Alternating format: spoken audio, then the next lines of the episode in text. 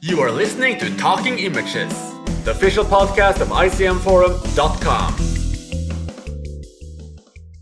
Welcome back, everyone. I'm Chris, and we have got an epic episode for you. It's time for our annual look at the best films of the year that was twenty twenty-two. An episode we could have recorded months ago, as our lists have been surprisingly static, but we just had to go through our extensive watch list and just watch as much as possible to form a good basis. Sadly, this marks the first time Mathieu cannot be here with us, but our regular top ten presenters Saul and Tom are here as usual as we dive into our very favorite films of twenty twenty-two. We'll use the same format as usual, starting with our runner-ups, going from number ten to six, with the meat of the discussion opening up as we get into our top fives, with more and more time dedicated to each film as we climb up towards our individual choices for number one film of twenty twenty-two. It's a bit strange uh, without Mathieu starting, but Tom, why don't you kick us off and just tell us what does the bottom of your top ten look like? Thanks, Chris. Excited to be discussing twenty twenty-two films today. So I have seen a total of one hundred twenty-three films from the year, according to IMDb. And my numbers ten to six look like this. So at number ten, I've got Joyland, and this is a wonderful film from Pakistan about an unemployed man who finds work at a burlesque house and becomes infatuated with a trans woman. Tackles a number of heavy social issues and combines this with powerful storytelling to offer a unique and unforgettable experience. At number nine, I've got Alex Garland's Men, another bold and brilliant offering from the director. This is a grim psychological thriller about a woman recovering from the suicide of her partner that is perhaps at its best when it dips its toes into grotesque body horror. At number eight, I have Athena, a stunning action film about a violent clash between police and gang members that takes place in a housing complex which becomes surrounded by riot police. Some of the cinematography in this is truly breathtaking, and I know Chris would agree with me on that. At number seven, I have The Batman, and Matt Reeves proves there's still life in The Batman with his suitably gothic and grungy tale of crime in Gotham City. All thoughts of Christian Bale are thrown out the window, with Robert Pattinson being a worthy successor as the next Caped Crusader. And at number six, I have Fresh, an inventive and unpredictable horror about a young woman who takes a punt on a weekend getaway with a man she barely knows. Stacked with black humour and full of gore and depravity, this is a pretty sick and twisted horror that I had a lot of fun with, and it narrowly missed out in making my top five. Great to hear that you at least have some strong overlap there, Tom. Uh, what about you, Saul? What's uh, your tenth to sixth favourite film of the year that was? I'd first like to start off by saying what an amazing year twenty twenty-two was for film for me. I actually already have seven films from twenty twenty-two in my all-time top one thousand, including two of them in my top five hundred. By comparison, I only have three films from twenty twenty-one in the bottom half of my top one thousand. Also, according to IMDb, twenty twenty-two as a year has my eighteenth highest average rating. And I think this is doubly impressive because I've actually seen one hundred thirty-three films, so more than Tom, from twenty twenty-two to date, and yet it's still got such a high average rating. So yeah, I think it's just been an incredible year for film. Because it's been such an incredible year, it's been really hard to whittle down these one hundred thirty-three films down to not only a top five, but also five runners-up. I've therefore decided to talk briefly about the five that I like the most that we won't be discussing in depth in this episode. That means that in tenth spot I have Bodies, Bodies, Bodies, which was marketed as a horror movie but is actually closer in spirit to an Agatha Christie-style whodunit, as a wink murder-style party game turns deadly. As a Gen Z satire, it's also very funny, with the group meaninglessly throwing around buzzwords, they're calling themselves allies at all the wrong times, and calling each other ableist. And as a mood piece, there are tons of shots gloriously illuminated in screens and glow sticks when the power goes out. My ninth spot goes to Incredible But True, yet another wacky comedy from Quentin Dupieux, the guy behind Deerskin, Rubber, and Keep an Eye Out. It is a great venture into the absurd and fantastical, focusing on a middle-aged man who just wishes to age gracefully, while his wife's insistent overusing a portal in their home that allows her to age backwards. He also has a boss who is obsessed with his newly installed electronic penis that helps him perform well in bed, but constantly malfunctions. For spot number eight, I have Glass Onion, the follow-up to Knives Out. I took the opportunity to see it in theatres before its Netflix release, which I think really added to the experience because it looks so lavish. And like the original, the murder mystery at hand really benefits from the way Johnson plays around with chronology, drip-feeding us information in small chunks and replaying events before the solution to everything becomes clear. In seventh spot, I have Barbarian, a film about a woman who discovers a strange man residing at an Airbnb property and becomes suspicious of his claim of inadvertent double booking. This is one of those films that winds up going in a completely different direction than what it seems to be going in at first, and while the second half is nowhere near as intense as unsettling as the is he or isn't he psychological thriller first half, it all essentially works as we are ultimately left to question for ourselves who the real Barbarian is. Which brings me to sixth spot, which is The Whale, a film that I would have loved to discuss in depth in this podcast, but alas, we're limited to just five spots for that. Adapted from a stage play, The Whale is almost entirely set in one living room, but all the resulting claustrophobia from this feels thematically on point for a film about a confined man. The most striking element, of course, is Brendan Fraser's performance. So eloquent and well-spoken, he rarely seems undignified despite his less than healthy physical appearance. And what about you, Chris? What were your five runners-up for this year?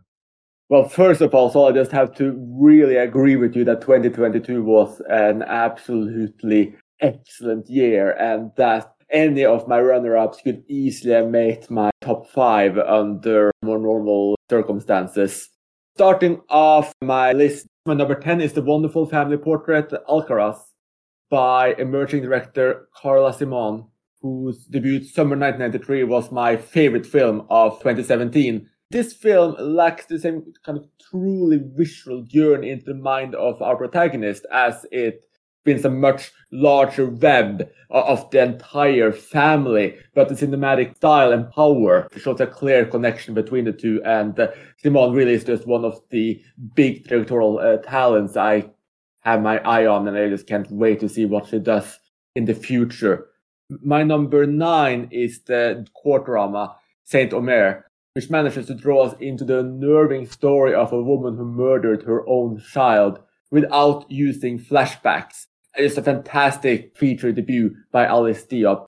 My eighth favorite film of the year is the Norwegian minimalist drama comedy A Human Position by Anders Emblem, which captures and uses all the better than any filmmaker has used any Norwegian city before, at least in my mind. The sense of space is incredible, as is the shot composition.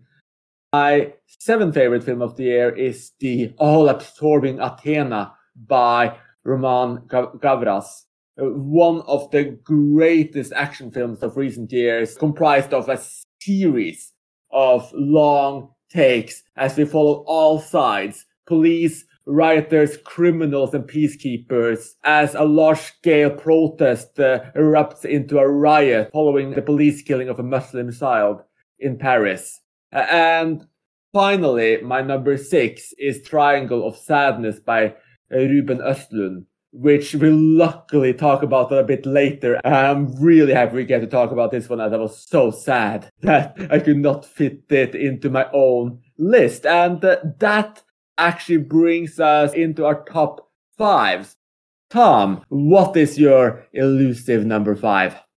So I've been a huge fan of the films of T. West since The House of the Devil. In particular, I love The Innkeepers. There's an interesting story about that in that I actually stayed at the hotel where The Innkeepers was shot a few years before the film was even released. So when I saw that on the big screen and realised I'd been in those very rooms that are shown on the, on the big screen, that was just something else. It was an incredible experience. But anyway, enough of that. I need to focus on the film that is my number five. So I enjoyed X last year or the year before, but he really ramped things up a notch with his latest work, Pearl.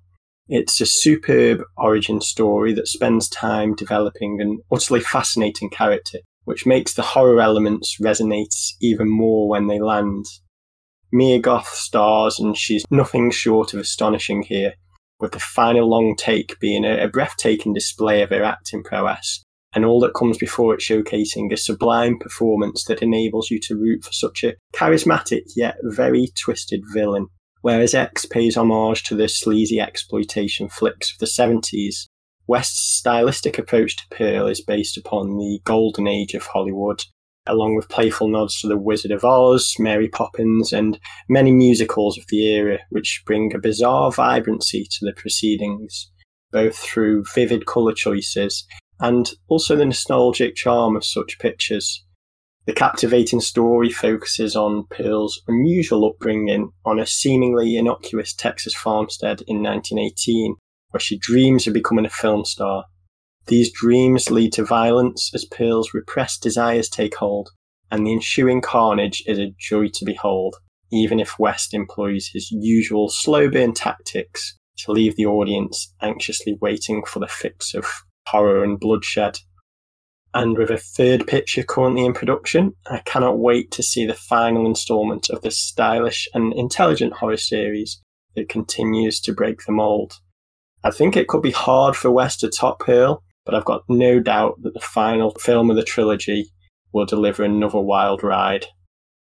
I have to admit that I liked X a little bit better than I like Pearl. With X, I just really enjoyed the seventies aesthetics, and I thought it was the kind of really pulpy style that Ty West has uh, used before.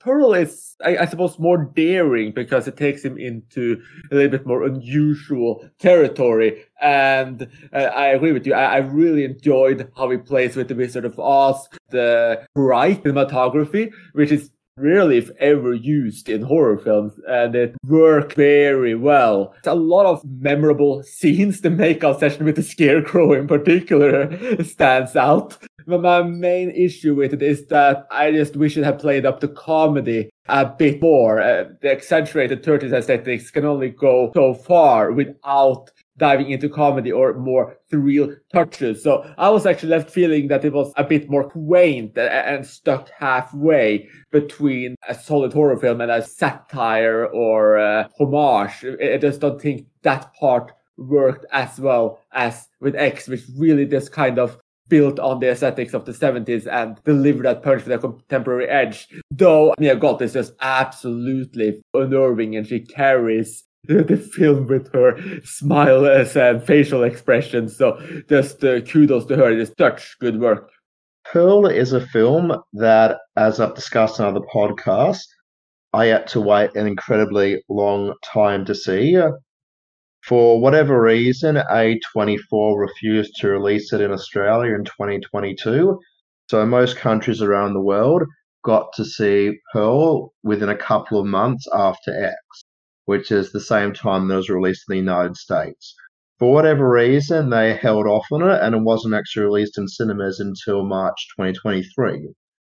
So by the time Pearl came out here, my expectations were through the roof. It had already topped the Letterboxd list of top horror films from twenty twenty-two, which I thought was amazing considering it hadn't been released in half the world in twenty twenty-two. But yet it already topped that list, and it got to the point where it actually been almost a year since I'd seen X. So I actually re-watched X before watching Pearl. And the interesting thing is that, quite contrary to Chris, I didn't like X as much. I mean, I think part of what I liked about X a lot the first time around was the whole mystery behind it and we don't know any of the characters could be the killer. We don't know who it is. And that was a really cool and really fun thing. I mean, yes, the seventies vibe was great, but the mystery was, I guess, a lot of what I liked about the first time round, and that wasn't the same the second time round. By comparison, it was a film where we sort of know more about what's going on before we enter into it. Therefore, I would appreciate it a bit more. I did absolutely love it, and I do think it does deserve its reputation as being the superior of the two films. It is very much a psychological film rather than just like a straightforward horror film. Yeah, what you guys have said about Mia Goth's performance, she's heartfelt every step of the way as her actions become more and more unhinged, as you can see how unhappy she is, confined to this farm town life and feeling that she needs to get out of it there. The vibrant colours, like you've said, guys, is great, although it is interesting that you keep mentioning, or Tom mentioned, being the sort of cinematography of the time. Whereas The Wizard of Oz came out in the late thirties and the film's set in about nineteen eighteen. But definitely very striking colours, which I think just adds to it. You don't really see a lot of horror films that are sort of like set in the daytime or to have such vibrant colours. And what really makes the film interesting for me is, like X, it's a film that's obsessed with movies. So X is all about the adult film world and creating a porno movie, whereas in Pearl, it's also about the love of films and films first coming out. Films in those days, the silent early films, they're still going for some daring things in there. I think you guys have done enough to sing its virtues. All I can do is just, yeah, carry along with that and say that it is also one of my favourite films of twenty twenty-two. It's quite rare that we all agree on a horror film, so I'm happy that you guys enjoyed it. Not necessarily as much as I did, but you at least appreciated the aesthetics and, and what it was trying to do. And I think it is rare to see a horror film tackle something like that, especially invoking the films of the thirties. And it's just refreshing to see directors taking a punt on new approaches and bringing something new to the genre, which really makes Pearl stand out. So I hope every horror fan listening will check it out, but also those who aren't necessarily interested in horror, they may find a lot to love here, particularly because it is a film about movie making in part as well, and just a love for cinema in, in general. And what about you, Saul? What is your fifth favourite film of the year? In fifth spot, I have a film that was actually recommended to me by Tom. I'd seen it pop up a bit in my Letterboxd feed, but I was somewhat sceptical of it based on the very odd poster and the fact that the film was set in Iran and filmed in Farsi but made overseas, which had me querying why would that be the case. As it turns out, I absolutely loved it, and the film in question is, of course, Holy Spider. The film involves an ambitious female journalist who poses as a prostitute as she attempts to locate a serial killer who believes that he is committing a holy jihad on decadence. The film gives equal attention to both the journalist and the serial killer before they cross paths, something which makes their eventual crossing of paths amazingly intense. And the second half of the film becomes incredibly interesting as we start to see reactions from those who believe he was doing the right thing to cleanse the streets. And excellent as the lead actress is in the leading role, the film for me actually grows more dynamic towards the end as she loses control of her own story amid law enforcement figures sympathizing with the killer's motives. I cannot recommend the film further, and thank you so much, Tom, for recommending it. What did you guys think of Holy Spider? So Holy Spider narrowly missed out my top ten. I agree with most of what Saul says. It's it's a brilliant film, and it's great to see uh, a powerful female character. It's not the type of film that we're necessarily used to seeing from Iran. What it shows on screen, the violence and the brutality is, is quite intense. And I just want to add as well that it is based on a real-life case of a man who murdered sixteen women. That's something that really cuts to the core in it. it. It's very grim and brutal, but it's also powerful and uh, highly recommended. Good to hear, Tom. Something which I just thought I'd mention, although I'm having an argument in the chat with Chris about it at the moment, is that it's actually not a film from Iran per se. It's actually a Danish production. But then Chris is saying, well, yes, it's an exile film. because they couldn't actually make it within Iran, so they got Danish funding for it instead. So I guess it depends how you interpret it. But since I just had the conversation with you in the chat, Chris, what were your thoughts on Holy Spider? I really liked Holy Spider as well, and I agree on a lot of what you say. I mean, seeing a film of this kind set in Iran, but not made in Iran and made with different funding. So allow them to do things we're just not used to seeing in Iranian cinema. You see women without their headscarves, and they're able to explore really harsh violence towards women in a kind of way that you just would not be able to see. It's really daring. Holy Spider is part of a set of films, really, that has been recently made by Iranians in Farsi, but not shot in Iran, because freedom of filmmakers in Iran is, shall we say, very, very poor. What stopped it from being a favorite for me is that while it's based on a true story, it does some tweaks to make the journalist more heroic and involved than uh, she was in the real case. Because I actually had to look it up after I watched it, because it just felt so over the top and slightly unbelievable. Um, that portion of the film just strained incredulity a little too far. I'm not going to spoil that part of the film, but it, it felt too scripted, that part. It felt too perfect how she got involved. However, uh, much happens after that too. And like you mentioned, Saul, a lot of the strength of the film comes from what happens later, when the Iranian society responds and the country sides with the serial killer. That's just mind-boggling uh, reaction, uh, and its effect sink in. I, I, I thought that was such a powerful statement and powerful experience. Thanks for that, Chris. I actually didn't read up about the real-life story myself. I knew that it was based on a real story. I didn't know how much was fiction and how much was actually based on real events. So that's interesting to hear.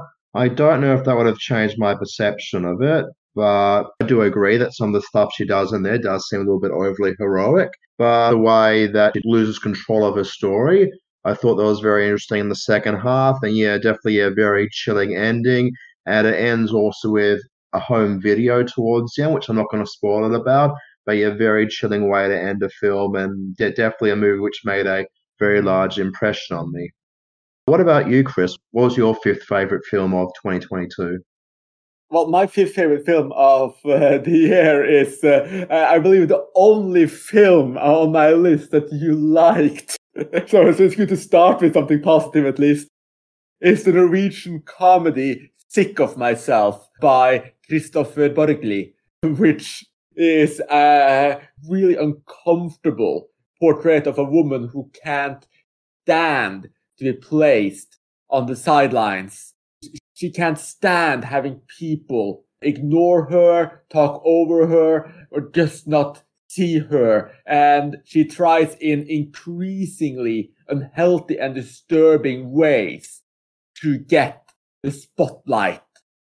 The film walks a tightrope between reality and her own imagination, in a film that is really a perfect example of deadpan Norwegian comedy, which uh, fans of, for instance, last year's Ninja Baby may appreciate, though it also shares quite a lot of similarity with uh, some other big recent Norwegian films. In particular, uh, one of my favorite uh, films mentioned in our twenty twenty-one podcast, Grit, and of course, The Worst Person in the World. This is once again a tale of a twenty, thirty-something wayward woman in a place of career uncertainty, and is attempting to, in flawed ways, get what he wants.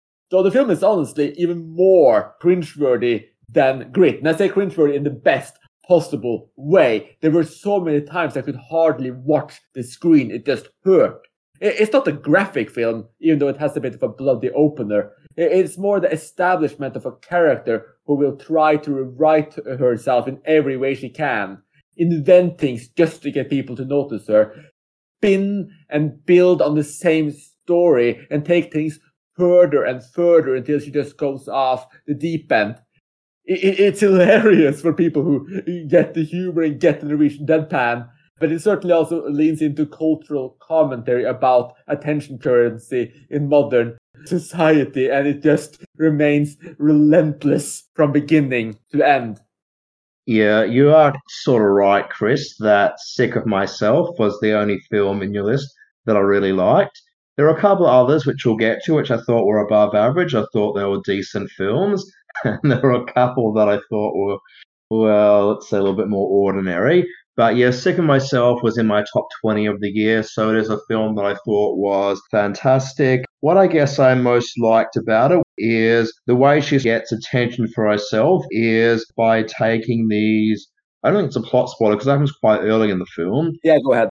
She takes these Russian drugs that she hears have these terrible side effects, and then she pretends to have this mysterious incurable disease. And the whole thing gave me a feel of Antiviral, that film from Brandon Cronenberg that came out about a decade ago. But here it actually sort of made more sense about why she's infecting herself.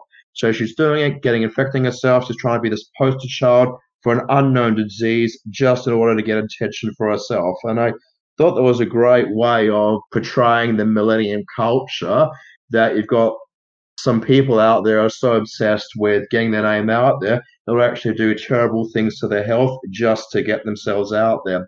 And the way she lies about it and everything, like you mentioned over there, a good companion piece would be The Worst Person in the World. But for me, this is a film which is ten times better than The Worst Person in the World, because you've actually got a character in there who actually might be the worst person in the world. Whereas the character in the film that's called that doesn't even come close to that. I thought it was a great film. The other thing I'd just also mention there is there's a whole series of points in the film where we see things and it's not clear at first, but they're actually just imagining them. So there are things that she's imagining happening in her head, but that's actually not really happening. Sick of Myself also plays around with fantasy and reality, and I absolutely love films that do that. So yeah, I thought it was a great film.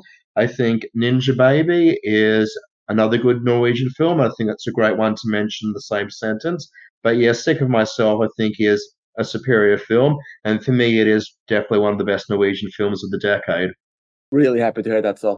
Sick of Myself sounded like a film that I was really going to enjoy. And while I did find it relatively engaging, I thought it was okay. It, it didn't leave the same impression that it left upon Chris and Saul. Chris put it nicely where he said it, it walks a, a tightrope between fantasy and, and reality, and I quite like ambiguity in a film, though I felt like Sick of Myself started stretching this notion to the limit with how many times the character would shift in and out of reality and, and fantasy, and I found it started to get a little repetitive. I still enjoyed quite a few of the awkward scenes. There's an excellent dinner table scenario that I really enjoyed, just the notion of this woman wanting all the attention on her.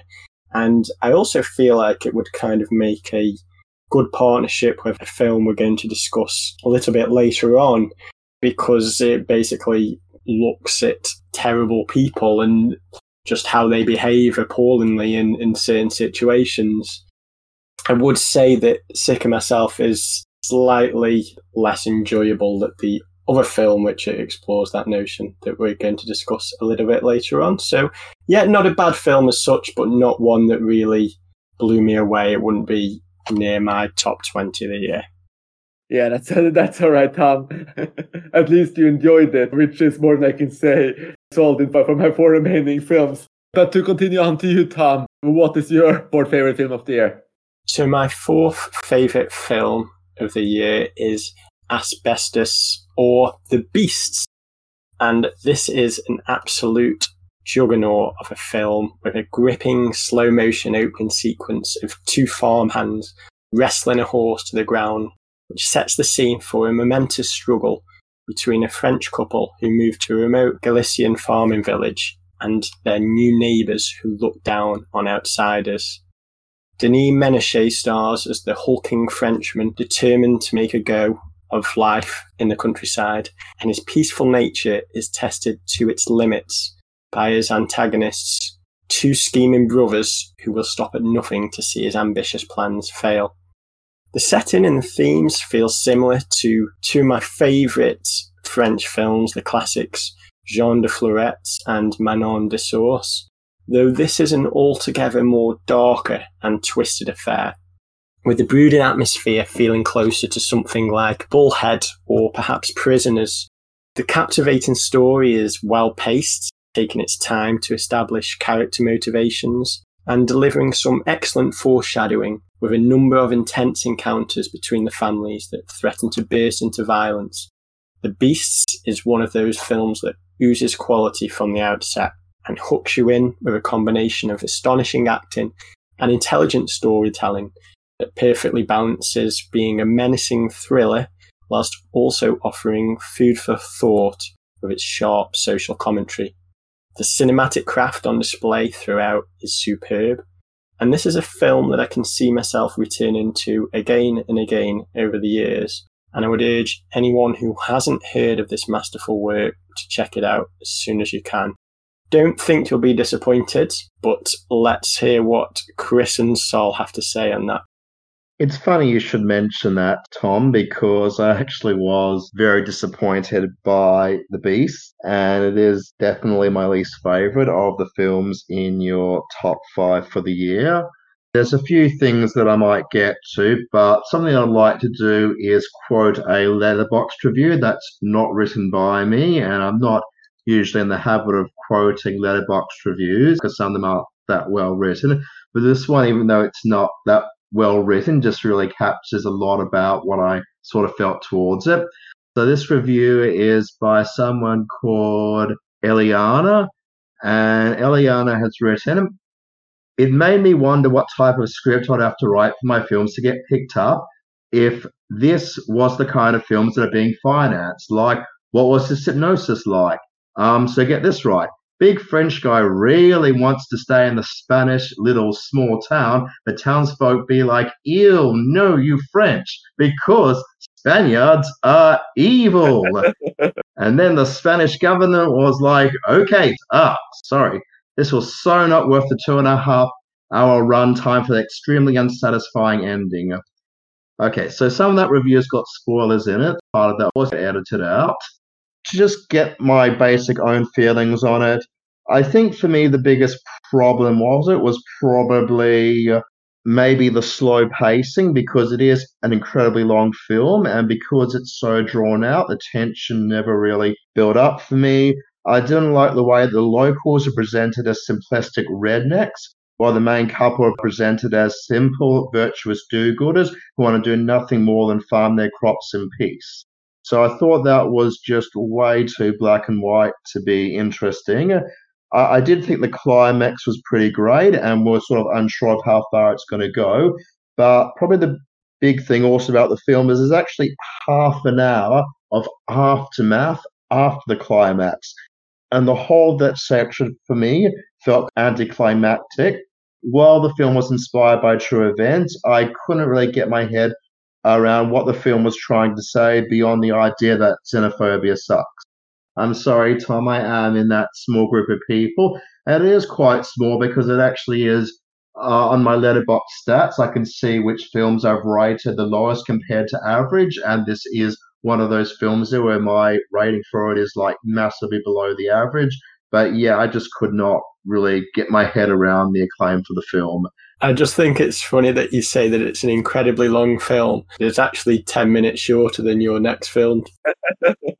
I can appreciate where you're you're coming from with that, Sol. I, I mean, th- for me, I was engaged from the very start, so I did feel that there was a build-up of tension. I was invested, and I didn't mind that one of the uh, key events happens maybe two-thirds in, and then you're following the aftermath. I thought that was also quite similar to how Holy Spider panned out, how you get to see the aftermath. And when you're really invested in a story, sometimes it's nice to see what can happen after the, the key events happen. But a bit disappointed that it didn't work out for you. I'm glad at least that you seem to have potentially positive reactions to the rest of my films on the list. So hopefully, Chris, you enjoyed it a bit more than Sol, I think. Yes, we changed places here. Saul likes all of your lists except one. He dislikes all of my lists except one. So that's, that's a good dynamic. But yeah, no, I, I loved The Beast. It was very close to making my own uh, top ten, and I disagree with Saul. I think the change in perspective, what he calls the aftermath after the key event, that was just as interesting, if not more, than what preceded it. I think it's a film in two halves. I think both halves comes at it with completely different energy. It's a really unnerving film. It honestly felt like a horror film. I was expecting something to happen at any point. Even though the pace is slow, you just think that at any point, someone could die, someone could get attacked, something could happen. I was just sitting there with my anxiety rising and rising and rising. Then, so you mentioned there's a key event and film changes pace. Still unnerving, but it becomes a different kind of film. I also disagree with Saul when he says that the lead characters were seen as virtuous. I don't think they were positively portrayed, especially the French husband. I think he came across as full of himself person. I don't even think they were presented too good either. He's selling himself as trying to do something good for the community, but I'm not even sure if that's the case. I think the portrayal of, the, uh, portrayal of them is more nuanced. I don't think all of the Spanish people were portrayed as terrible either. The antagonists are two of them in particular. It's a really gripping thriller, and anyone who enjoys slow-brooding thrillers should definitely uh, seek out this one. But to move on to a film where Saul and I will actually agree, uh, why don't you present my number six, Saul? Okay, so to move on to a more positive note, and look, I probably should also say that the way that you and Tom have described The Beast does make it sound like a much better film than my experience of it, so maybe I will rewatch it down the track. I just know that I went in with high expectations that weren't met. But to get on to my number four of the year, it's a film that I was pretty confident that I was going to like, even before sitting down to watch it. In fact, even before it won the Palme d'Or at Cannes, I was pretty sure it's going to be my sort of awkward comedy. The film is, of course, Ruben Östlund's Triangle of Sadness. The film involves a male model who grows weary of his relationship with his social media influencer girlfriend aboard a cruise ship which is destined for disaster.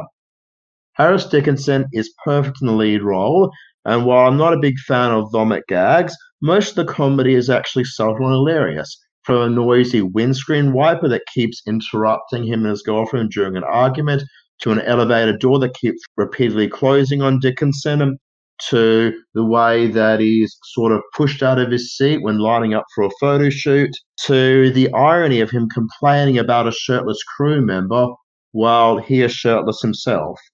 It is a three-act film, and yes, like Tom mentioned, it is incredibly long, and the incident that ties the second and the third act together I do think is quite weak. I haven't actually been able to process that myself, which is probably why it's not a bit high up in my list, but even though the third act is predictable, and that's sort of what a lot of the criticisms that were laid against the film said, the third act for me is also very much Ruben Östlund in his element, providing yet another fascinating portrait of blame and responsibility.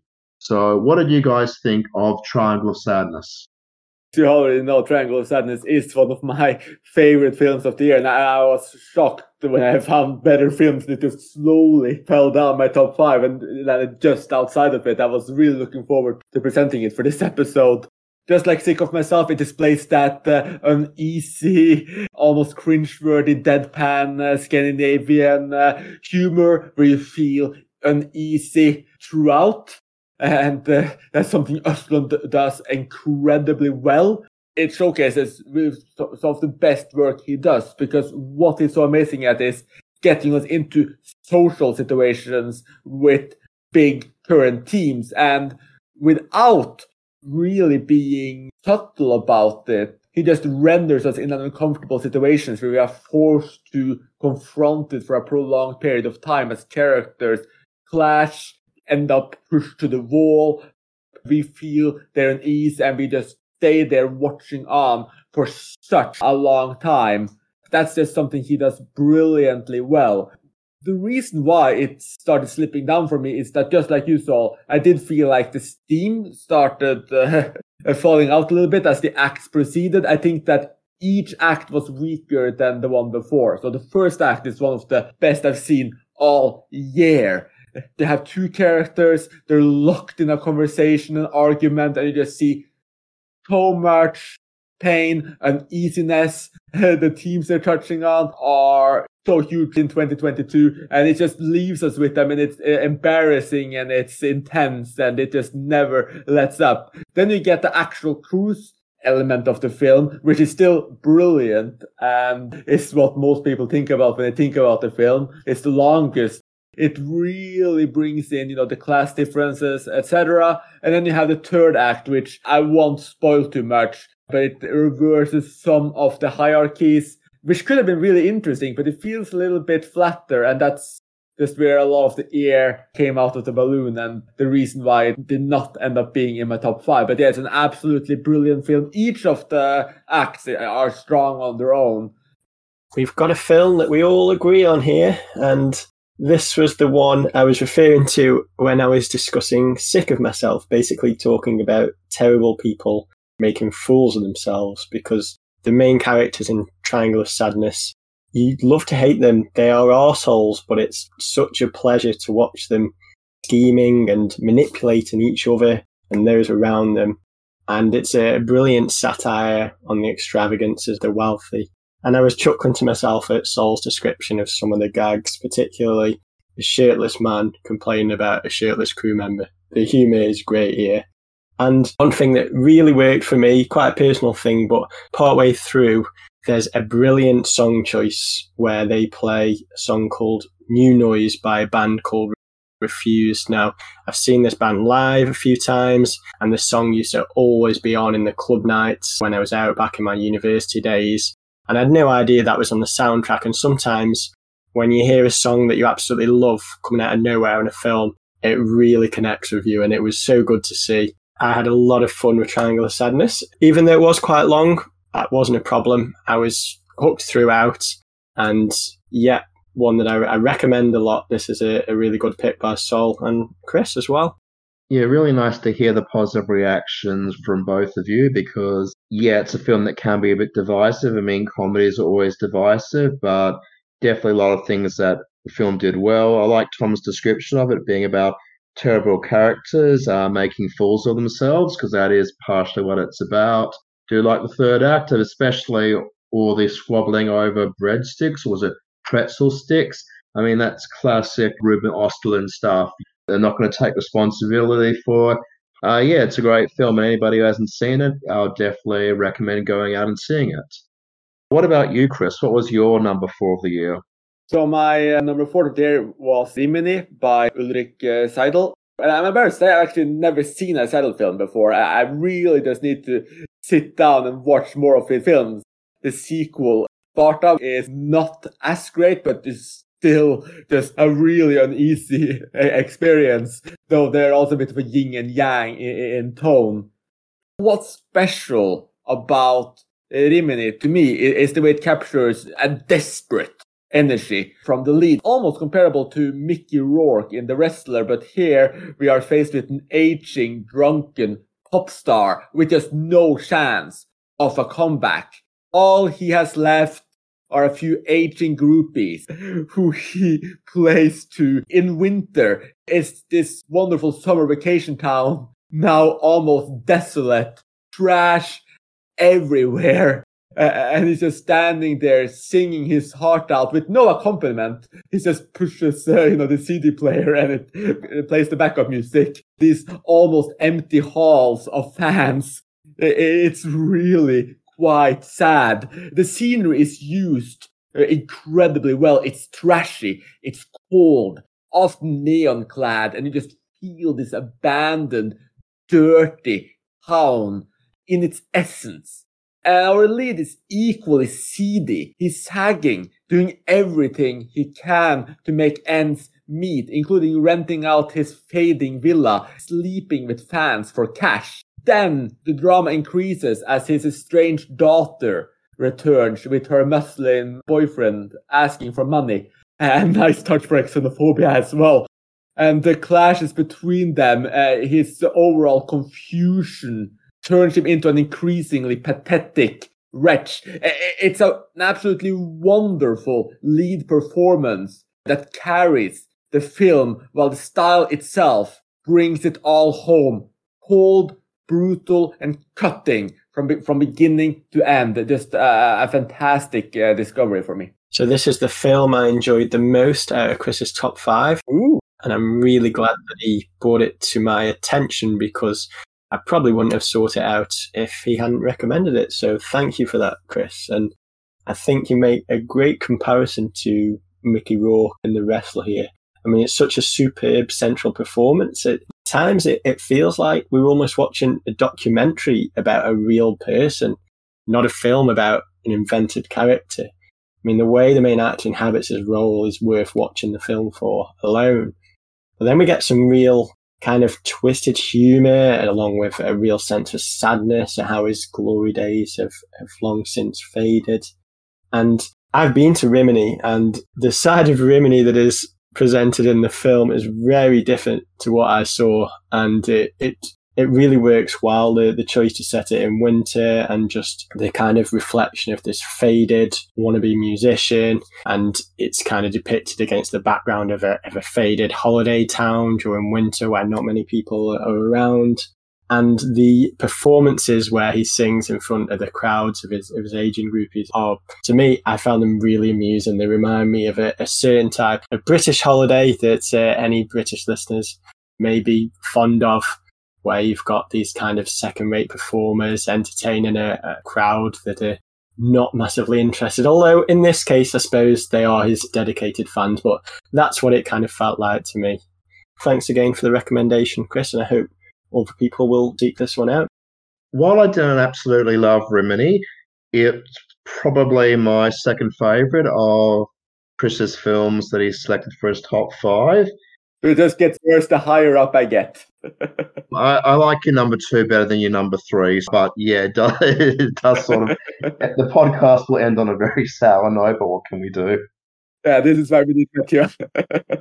Yeah. So look, like Tom and Chris have mentioned, the lead performance is absolutely amazing. Michael Thomas is sensational in this. And I think largely because it's a very body language heavy performance. I don't know if it was mentioned too much by Tom and Chris. I don't recall them saying it. But majority of the film is actually shot in long shot. There are some medium shots in there also, but most of the film takes place in long shot with very few close-ups. And therefore, a lot of what Michael Thomas does when he's acting, it's all about the body language, because we hardly ever get to see the face, which I thought was an incredibly interesting way to shoot a movie, especially because, like Tom said, it sometimes feels like we're watching a documentary. That's how realistic the performance is. In addition to the tendency for long shots, I also liked the neon in the film, especially at night. As you guys have mentioned, the place is almost desolate. It's like a faded holiday town. And just seeing him wandering these streets at night in all the neon was just amazing. I guess for me, it was more of as a narrative that the film didn't quite do it for me. Over half an hour passes before the daughter arrives. And the first encounter was kind of interesting because he's flirting with her without realizing that she is his daughter. So I thought that was a very interesting introduction for the characters. But then you're sort of expecting the film to be about them learning to reconnect, and then it sort of isn't. And the daughter's just so standoffish. I mean, I guess you're coming from the point of view that, yeah, he's not been a particularly great parent, but I just found the daughter incredibly hard to sympathize with or like, and the way she's making him kneel before her, that part of, for me, didn't quite work. The other thing which didn't quite work for me, which might be my own fault because I'm an incredibly big fan of The Producers, is the second half of the film, what Michael Thomas gets up to sort of reminded me of Max Bialystock in The Producers, with the way that he's trying to get funds, because I don't think it spoils it too much that the daughter sort of asks for a bit of payment from the father, or for him to sort of make up for what he never provided with when he was younger. Now, because he doesn't have the money, he becomes a bit of a Max Bialystock.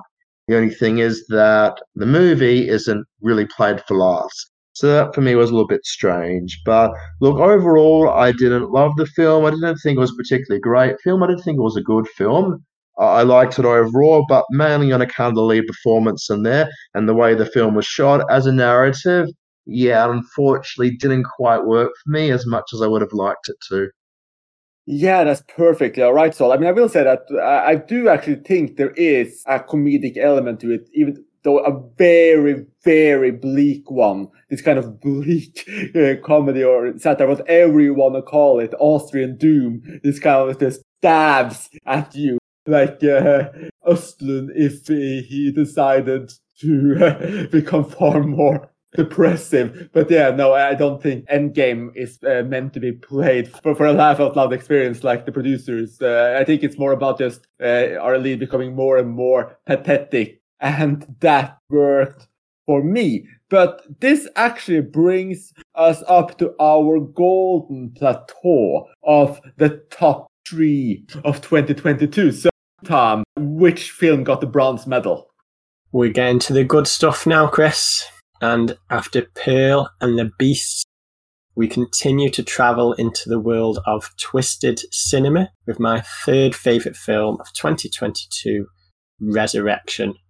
It's a dark psychological thriller that spills over into the realm of horror in its final third, as Rebecca Hall plays a career-driven single mother who comes face-to-face with demons from her past in the form of her menacing ex-boyfriend, played by Tim Roth.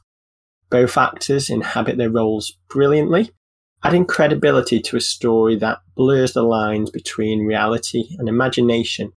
The audience try to decipher if what is shown is genuinely happening or is in the mind of the troubled protagonist. Just like in Pearl, there is an excellent long take in Resurrection, as the camera lingers over Hall during an emotionally heightened sequence that leaves you utterly transfixed at her impressive performance. The film's unpredictable direction is a personal highlight for me, though I can imagine those unprepared for the gruesome sequences towards the end may find themselves reeling with its raw depiction of a bloody and violent event that is genuinely uncomfortable to watch. Now, I love films that are not afraid of an ambiguous approach when done well. The events depicted in Resurrection could be interpreted in a number of ways, even though to me it seems like there is only one explanation I'm happy with. It is still always interesting to hear other perspectives and ideas on a film. And when a film is a jumping point for discussion, then that would be a good thing. Director Andrew Simons doesn't spell everything out for the viewer, although there are many clues that allude to things throughout. And this trust that an audience can unpack what has subtly been indicated restores my faith somewhat in intelligent filmmaking. Not everything has to be explained for a film to be an excellent experience. And to me, Resurrection is a prime example of a thought-provoking horror that will inevitably linger on your mind for days or even weeks after you first encounter it. I suppose I can start first, as I believe I was the one that was the most negative on Resurrection. But what I will say is that Rebecca Hall was absolutely fantastic in this film. Her opening monologue drew me in immediately, and she just keeps up that energy. So just really impressive that you managed to find two horror films for this top five, Tom, that have really great central performances. That's it, it feels rare. And uh, Tim Roth also delivers a lot of unnerving tension. But even with all of that acting talent, I really felt that the script slash premise bordered on the ridiculous. I don't want to spoil where it goes, what Tim Roth claims, and what Rebecca Hall believes.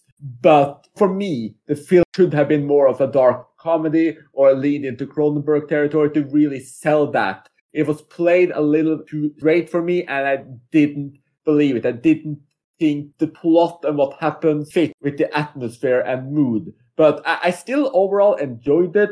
The acting performances carried it. The tension was strong.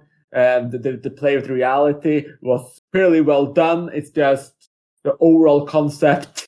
This was a little too out there to be taken seriously for me. It's quite interesting to hear Chris say that he found what was happening in Resurrection to be a bit ridiculous, and then he didn't believe it, because I actually found that I was able to believe it, and I thought the irony in it was quite interesting.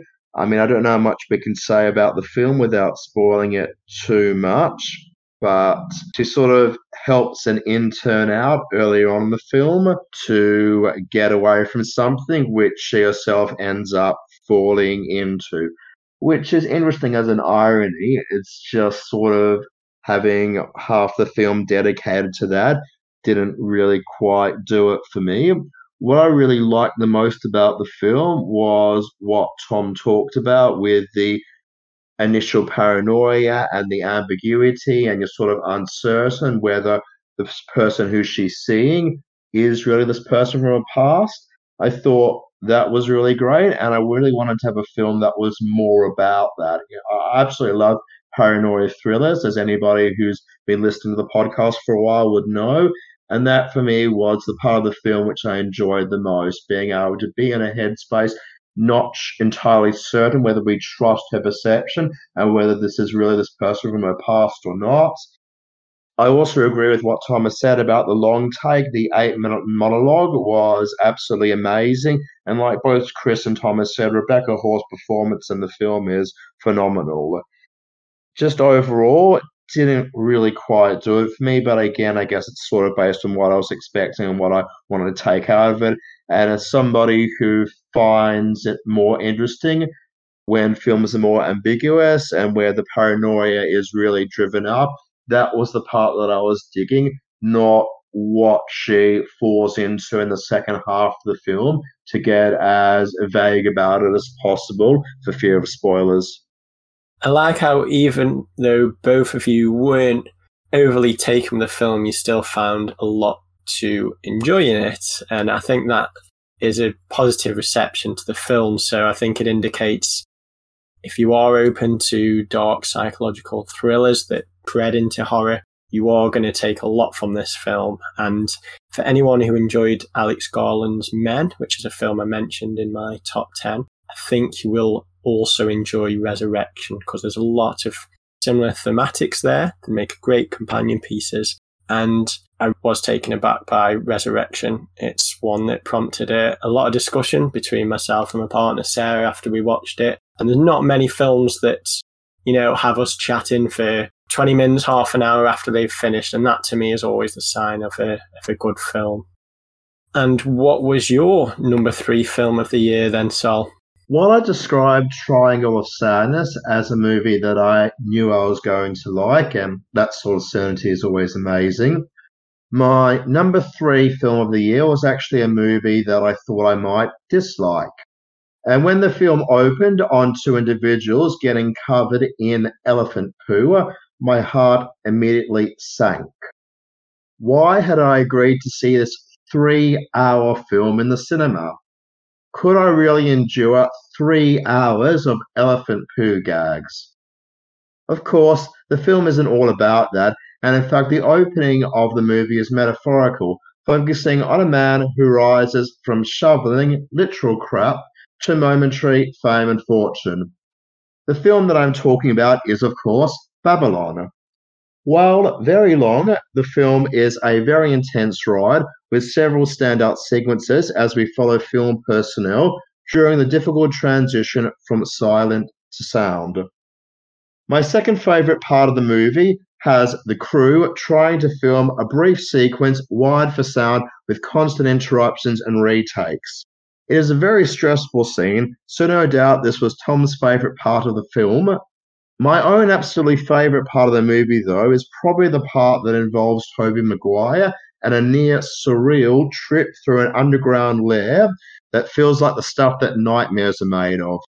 Whatever the case, the film culminates on one hell of a final note, including an absolutely breathtaking montage sequence that really captures the power and immortality of cinema. I had tears in my eyes at the end of the film, which I could have never expected from the ridiculous note on which the film began. So what did you guys make of Babylon? I really like Babylon.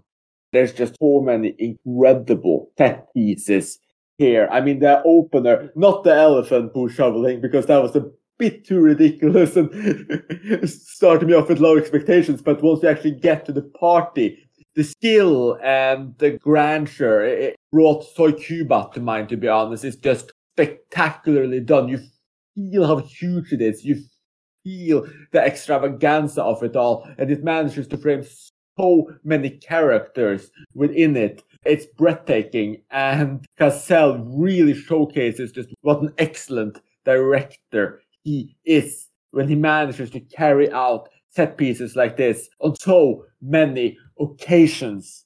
The film was a little too bloated for me, and I honestly thought that some of the side stories were a little flat.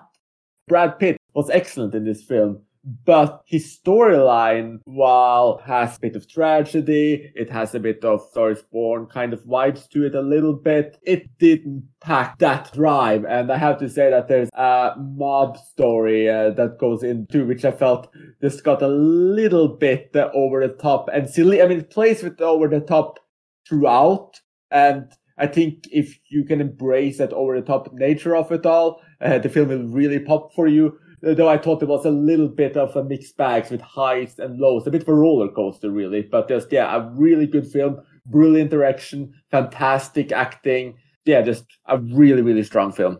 I think I would agree more with Chris than Saul in his depiction of the film. I mean, any film about the movies usually sits well with me. And it certainly captures a outrageous side of Hollywood in a very entertaining manner, though not all the segments are effective. And it's funny that the scene Saul mentioned, the stressful scene where the shot keeps getting interrupted, that he thought it might be my favourite one. I actually thought that was perhaps the weakest one, and it was where my interest started waning. Much more enjoyed the ones with the excellent epic scale, as, as Chris said, but agree that it was a little too bloated. My favourite segment was when they go down into the basement of the of the mansion, and there's all sort of horrific things going on in there. The lighting and the colour palette throughout that was great, and I really enjoyed it when the, I can't remember if it's a crocodile or an alligator came on the scene. And that reminds me that we didn't even mention the crocodile Uh, or, or alligator. Sorry guys, if there's any crocodiles or alligators listening, then I'm confusing you both. But uh, whichever one appeared in Pearl as well, well, that was an excellent inclusion there. I did enjoy Babylon, but I did feel it was a little too bloated and a little too long for its own good. With some tighter editing, it would have been a very good film. But as it stands, it's it's a good film. One that I feel misses its mark somewhat. I'm glad both of you enjoyed Babylon, even if you didn't totally love it, because it did get some quite negative immediate reviews. I mean, obviously lots of positive ones, but yeah, a lot of complaints also afterwards. So it, I think it's one of those films where it might take a while for the fan base to truly warm up, but I do really think it's a movie for the ages with its uh, portrait of films and just tributes throughout to Singing in the Rain. I'm a massive fan of Singing in the Rain, so I was probably always destined to love the film. Uh, in terms of being bloated, I mean, yeah, I mean, uh, probably the part with the jazz musician, that storyline didn't quite grip me too much. The Brad Pitt stuff, which Chris mentioned, I actually really liked that part of it. And I thought his final scene was so amazingly dignified. You sort of like just got the door open. We don't venture inside the room. We can sort of fill in the blanks for ourselves. I think his character probably represents the one who's probably most shafted throughout the progressions of the film industry. But then again, the film's sort of, I guess, about how the film industry eats people up and swallows them out. And yeah, the film's a bit overambitious and a bit over the top, as I guess some Hollywood productions are. But I've only seen the film once, so we'll eventually see it twice, and I guess that's when I'll probably make my final mind about all the side stories.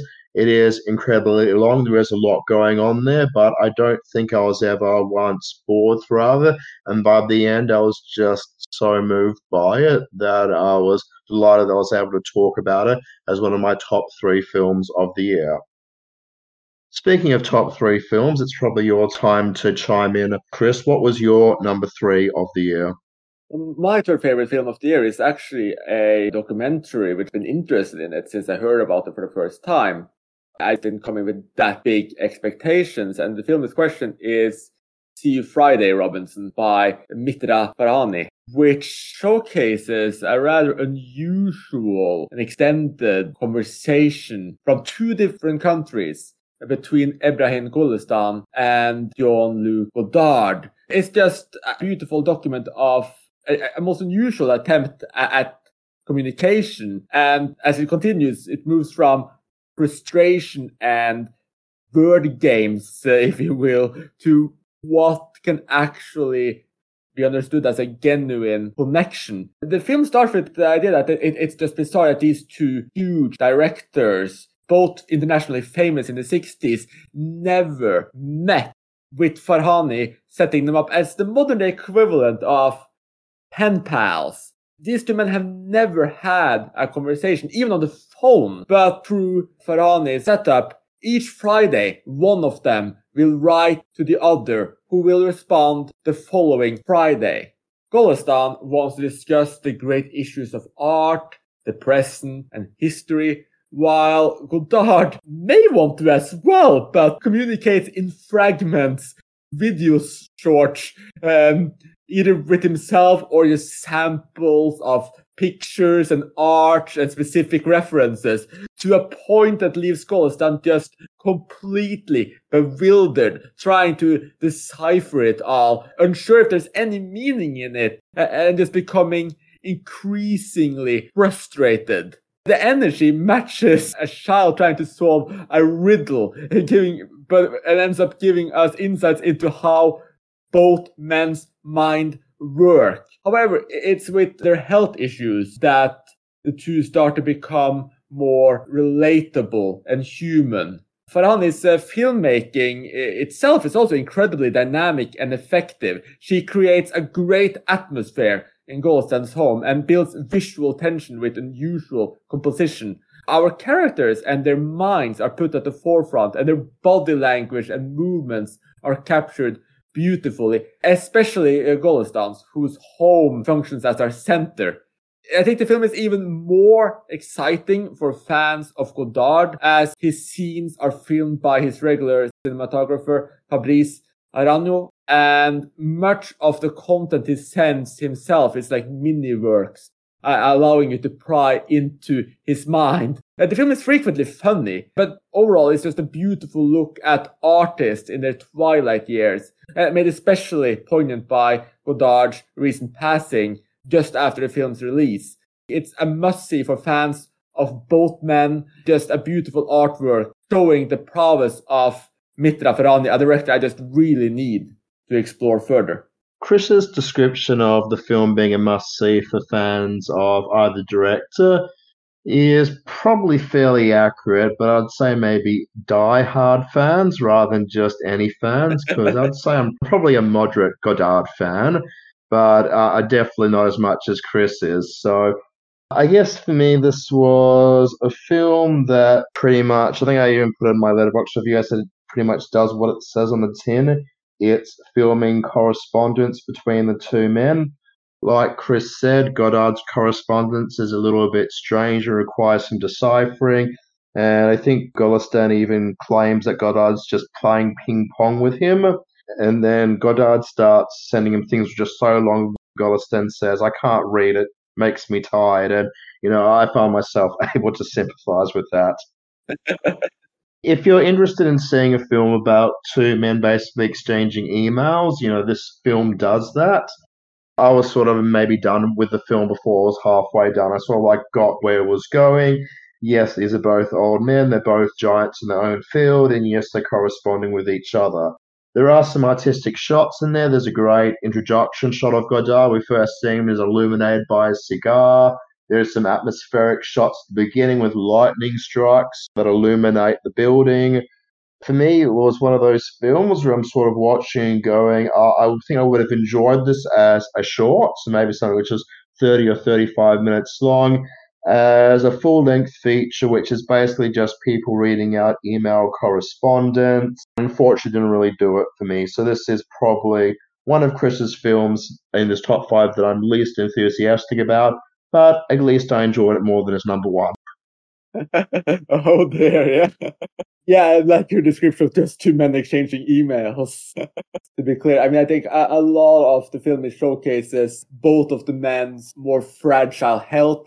We have the, the scenes where Golestan reads the emails and tries to engage with him, but most of it is him thinking about it, him being in his home, the family ship around him, the shots from from Godard's home, all of this little playfulness. I, I think there's a lot more humanity in it. I think the film is more visually interesting than just emails being read, though I can see how someone not buying into the premise or coming in, I guess, as a super fan of either of the two men might see it like that. Well, yeah, look, it's probably cheap to write off as just a film about emails being read. There is more to it. But then the parts are more to it. A lot of that I just couldn't make sense of. We have this very long shot of Godard just doing his laundry, and it lasts for what feels like minutes on end. Might only be forty-five seconds, but it felt very long. And then we're seeing the other one rewatch that played out, and then patting a cat. Um, sort of like, surely these shots aren't random. What's really the purpose of it? So there is more than just reading out emails, but the other parts are in there, other than the atmospheric part, the lightning and whatever, just had me scratching my head a little bit too often for um a film of its length. Yeah, no, I get that. I mean, I, I think what makes the film a little bit more accessible is that uh, Golestan, for most of it, he shares, like you said, he shares that frustration. And I think, honestly, Golestan is really the protagonist in this film, who's trying to engage with Godard. And Godard is a bit of the antagonist, this more mischievous character. And I, I think as, as just watching Golestan trying to figure out, is this guy just making fun of me? Is he trolling me? Is he serious about it? What does any of this mean? That part that he's in that position as well, I think that does make it a little bit more accessible to general audiences. Confession time and apology time. Sorry, Chris, I haven't seen this. I'm not a huge Godard fan from what I've seen, nor am I particularly interested in documentaries, as you both know. So I don't think I'd be positioned to get the best out of this film where I currently am. But maybe when I'm more familiar with Godard's filmography, I'll track this down. But yeah, I couldn't get to this one. I didn't want to sit through it. So apologies. No worries. And coming from that point, you might have liked it even less than Saul. I, I do think that this is probably the most specialized film on, on my list. But that actually brings us up to the silver medal of the year. Tom, what is your second favourite film of twenty twenty-two? So I think we're moving from perhaps one end of the scale to the other in the sense of a very highbrow pick from Chris to a very lowbrow pick from me now with lots of toilet humour here. Any listeners familiar with my unusual passion for toilet horror will be pleased to learn that the subgenre delivered one of its greatest in twenty twenty-two. With the German horror comedy Ach du Scheiß, or Holy Shit.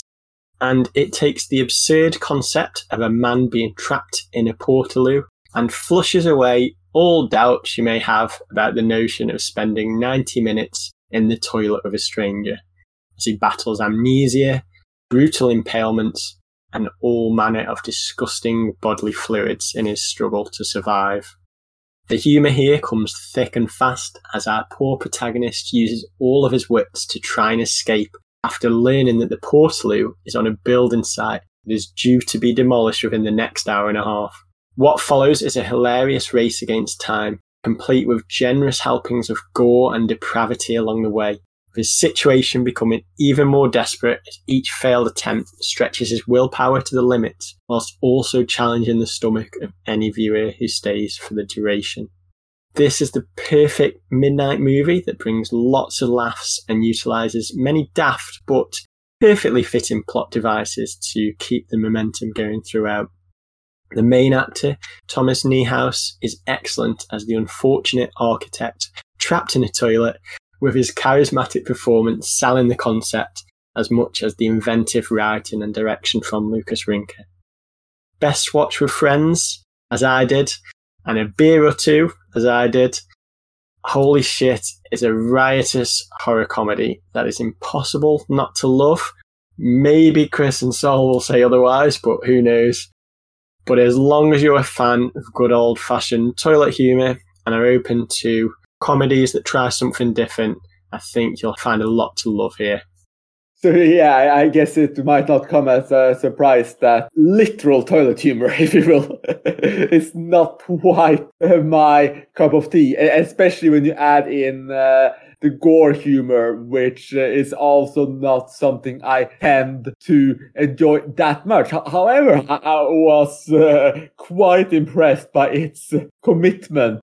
This is uh, the... I guess the portal to horror comedy we've all been waiting for. And honestly, I enjoy it more than the comparable Buried, as it just has far more fun with its gimmick of the shooting everything from inside of the toilet. Overall, the humor was just a bit too much, especially the last ten minutes where it just leans all in to comedy. Though I will say that Horst, which is this kind of carnival-esque, Joker-esque villain, who for most of the film we just hear through a speaker, she's quite fun, really cheeky, and brings a lot of energy to the film. The, the campiness also has a charm to it. And my biggest problem with it is probably just that all of the side characters acted like utter idiots. I mean, comedy, tongue-in-cheek, et cetera covers that up to a point, but the way some of them don't realize who the killer is or just stand there completely dumbfounded, uh, that was just too much. But I- I'm really happy I saw it. It's a unique film, which I, I was very skeptical when they first picked this, Tom. So uh, definitely an interesting choice. And I do think that uh, while it's niche as well, probably has a much larger uh, fan base opportunities than uh, the films in my top three, at least my number three and number one. It's interesting to hear Tom say that this is a film that's best watched with a group of friends in a packed cinema like he did, because I watched it alone on my iPad. And I don't know if that's part of what affected my enjoyment of it, because I really did like the premise of it, and I liked the setting and location. It was really interesting with it all being shot from inside the portal. I found it a little bit too repetitive for my taste. It's sort of like for every small win he gets, working out to use his dropped phone, it's followed by a setback. And the chief villain for me was just very simplistic. It is definitely quite interesting in terms of single location cinema, but then of the two big toilet horror films of twenty twenty-two, I actually much prefer Glorious with J K Simmons and all the purple neon and everything in that one. I mean, that one's also a film, Glorious, one that I felt overstayed its welcome, but I was probably more on board with what was going on there than what we got inside Holy Shit. And I think we are going to be able to say Holy Shit without uh, Chris beeping me out, but if you hear all these beeps there... Um... Yeah. No, I, we mostly just have our no swearing policy for uh, for Spotify, which has this checker where we need to check that it's clean or not. But uh, this is a title, so I think it's allowed. Well, I don't know. Well, there's a German title, but I I can't pronounce it properly. I'm not even going to try. I mean, it is Scheiss, but I don't know how to pronounce the words before that. So uh, we'll call it Holy Scheiss for now. So yeah, uh, my short take, yeah, not a bad film. Interesting premise. Overstay its welcome a bit. And I'll definitely prefer Glorious. If you're somebody who didn't get a whole lot out of Holy Scheiss, I'd still recommend uh, checking out Glorious, because toilet horror is an up-and-coming genre, and I can't wait to see what else comes out. Off the toilet. Nice shout out for Glorious there, Sol. I also really enjoyed it. I don't know, there's something about Holy Shit that just worked for me. I think it was the end of a day at the a horror festival, last film. You're kind of struggling to stay awake at the end of the night, and then something comes on, just grabs you immediately, and is so fun. And I can't recommend it enough. If you guys didn't live in other parts of the world, there's no doubt that I would have invited you round to mine to have a screening of Holy Shit, and imagine that would have been much more fun if we could all watch it together. In years to come, we'll we'll fly you over to the U K and we'll sit down and have a, a special Talking Images screening. That would be great. We'll make it happen. That would be amazing. You know, maybe with a different film. We'll see. Uh, and moving on to you, Saul, uh, which film are you handing out the silver medal to? My number two of the year is a film that I was extremely skeptical about seeing, even more skeptical than Babylon. At least with Babylon, there was a decent director behind it. The film had some good word of mouth, and my best friend couldn't stop raving about it. With my number two, on the other hand, it was a sequel to a film series that I thought was perfect as is. It came from the directors of one of the most overrated horror comedies in recent years, and I'd already heard at least one damning report going in. It was therefore to my amazement that I absolutely loved the film, to the point that I actually saw it twice during twenty twenty-two. The film is, of course, Scream five, or Scream, to use the title that appears on screen. Not quite a remake, the movie intelligently riffs on the recent franchise trend to create requels in order to appease fans of the original without disenfranchising newcomers, while the film amusingly follows the discussed rules of requels itself. This is something that all three Craven sequels did so well, acknowledging, mocking, but then ultimately adhering to the rules of sequels with Scream two, trilogies with Scream three, and remakes in Scream four. And it was really great to see the requel, which is definitely on the rise, getting its due Scream treatment here. The film also eerily reuses some of the sets of the original Scream film, while David Arquette gives a performance for the ages, truly completing his initially goofy character's arc. As it says in the film credits, for Wes indeed, this is an incredibly respectful follow-up to the initial four films, as well as a movie prepared to do its own things at times. Most notably, the first, second, and fourth films all involve the killers trying to throw the sense off themselves and blame others, whereas in Scream five, amusingly, the opposite happens. And like the other films, it was really fun to rewatch it and try and work out who committed which murder. And I'm just going to put it out there, I am planning to rewatch Scream five again in October this year, when I'll also be rewatching Scream six, which, spoiler alert, will almost definitely be in my top films of twenty twenty-three. I have to admit that I still haven't seen Scream five nor Scream four. Maybe if you ever make us do a Scream podcast, I'll uh, sit down and watch them all, because I like the first Scream.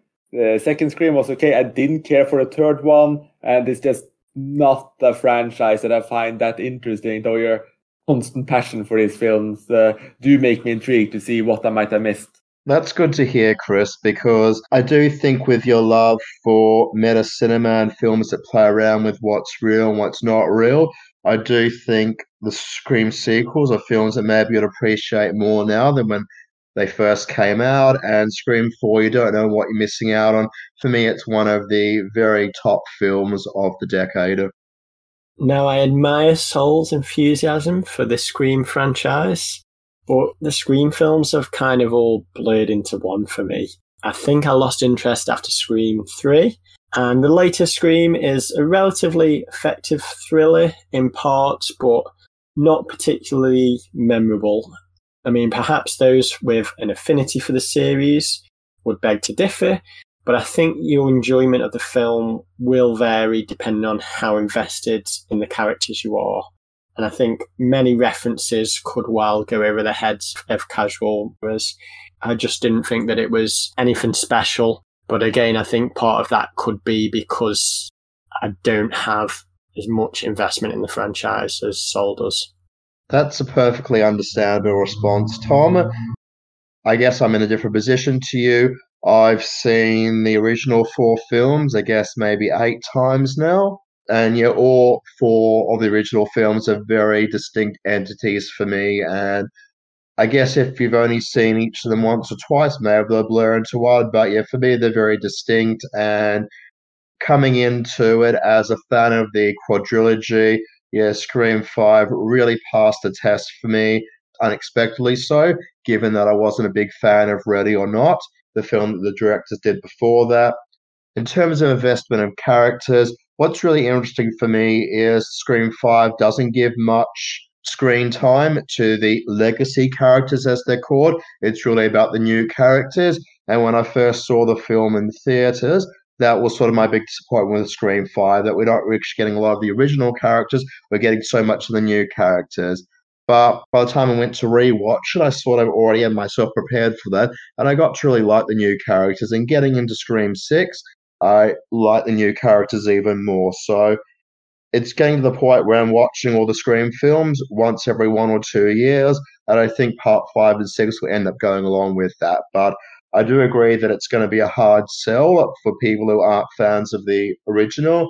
I know that it's trying to follow the requel formula, even giving itself the title Scream rather than Scream five, like so many requels have done, like Texas Chainsaw Massacre and so on, trying to give itself its own original title. It is probably a tough sell, but for a fan of the quadrilogy, for me it was pretty much a dream come true to have such a respectful follow-up. And what about you, Chris? What was your number two of the year? This is why it's uh, too bad uh, Mathieu is not here, because uh, I believe this would have been on his top five or top six. I would have gotten some support. Now I think I'm alone on this, but I will give my silver medal to Albert Serra's Pacifiction, which uh, is a neon-clad, moody anti-thriller, trading more on suspicion and uncertainty rather than any kind of a steadfast plot, with a length fitting the decaying sense of grandeur it depicts.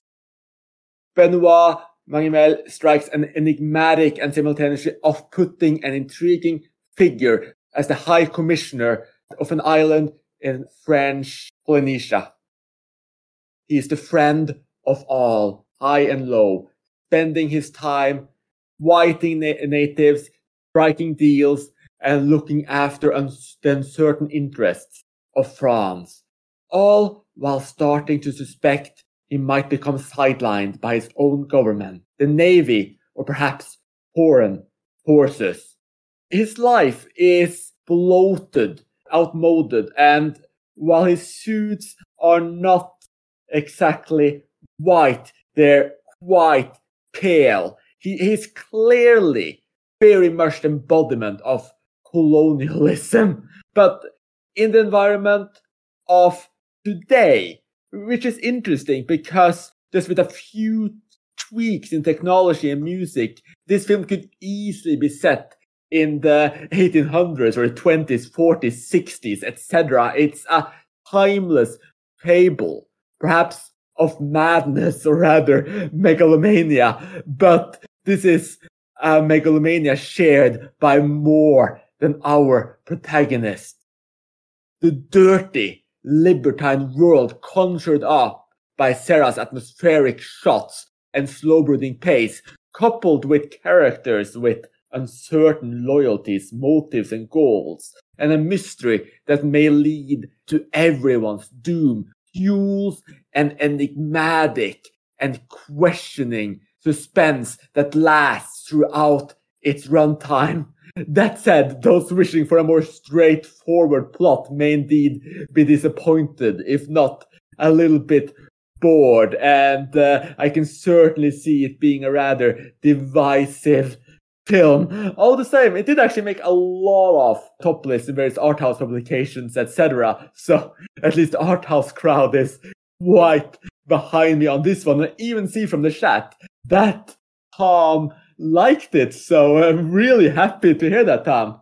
I did like Pacifiction, though I do have qualms with it, some things that kind of left me disappointed, and I think your description of it as an anti-thriller indicates where my thoughts lie with it, because there was a great build-up of tension and mood throughout. The atmosphere was on point, there was a strong score, breathtaking cinematography, and there was lots of really fascinating conversations. Some of them turned a little heated, but I was really engaged and invested in Pacifiction. for perhaps maybe the first hour and a half, two hours. And then this could possibly be a minor spoiler, so I'm just going to put it out there in case someone wants to watch it and go in blind. But to me, it felt that it leads to a relatively lackluster climax. It left a, a bit of a sour taste behind. All this excellent tension and atmosphere that is created really led me to believe that something, I don't know, kind of explosive or something intense was going to happen in, in the climax. But I felt like it just kind of simmered away and not much really happened. And I get that that is the overall point of the film and why it went in that direction. It just left me a little unsatisfied. But I mean, there's an excellent central performance. I did enjoy it, but my enjoyment was kind of muted somewhat because of where the film went. Perhaps if I revisited it and my expectations are tempered, there's a chance I may well enjoy it more. But it was an interesting ride and one that I'm definitely glad that I watched. Really happy to hear that, Tom. And I will actually agree that anticlimax at the end and the whole prolonged section there is actually what moved it away from being my number one of the year. So I do agree it was a slight decline towards the end, though. The shots during the close to final dance sequence did actually remind me a little bit of You Travail, and I still really enjoyed it. But, but I can definitely see where you're coming from. Pacifiction is my favorite of Chris's top three films. I don't know. Yeah. And overall, it's probably tied with Rimini as my second favourite of his overall. The big points for me that definitely worked were the lead performance, as both of you have mentioned. The lead actor is sensational in it. As Chris mentioned, his glowing white suits just look amazing, and they do speak of colonialism there, and especially the way they've gone with his shiny white suits and dark glasses that he barely ever takes off. And against the natural beauty of French Polynesia, you got the questioning of, if you've got so much natural beauty there, why build a casino in there? So I thought all of that was quite interesting. I guess for me as a narrative, the thing was very lethargically paced. I don't know if it was meant to be a character study or not, but for me, I guess sort of like uh, what Tom mentioned, when it got towards the uh, final half hour or so, I was starting to drop off from it a little bit. But I really like the lead performance. The contrasts in there were great.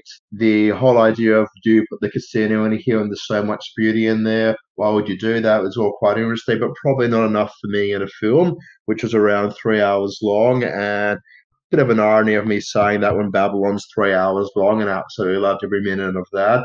But for whatever reason, Pacifiction didn't quite do it for me. I did think it was a good film, though, which is a bit more than what I can say about uh, Chris's number one, but we'll get to that a little bit later. And uh, with that surprising positivity from both of you, it's, it's good when I have my expectations low. Um, let's just go to the very top of the podium, our gold medals for twenty twenty-two. And we can start with you, Tom. What was your favorite film twenty twenty-two? It's kind of a bit different to the films that I've discussed so far, because looking over my notes, most of them are horror, dark films, pretty messed up. But here we've got a wonderful film from none other than Steven Spielberg, The Fabelmans. I think Spielberg has done it again with his touching and poignant drama that is wonderfully wrapped up in nostalgia. It's the heart-wrenching story of a loving mother and father who drift apart that is bolstered by enchanting sequences of their son and his emerging talent and ambition as a filmmaker, with many of the key moments lifted straight from Spielberg's past.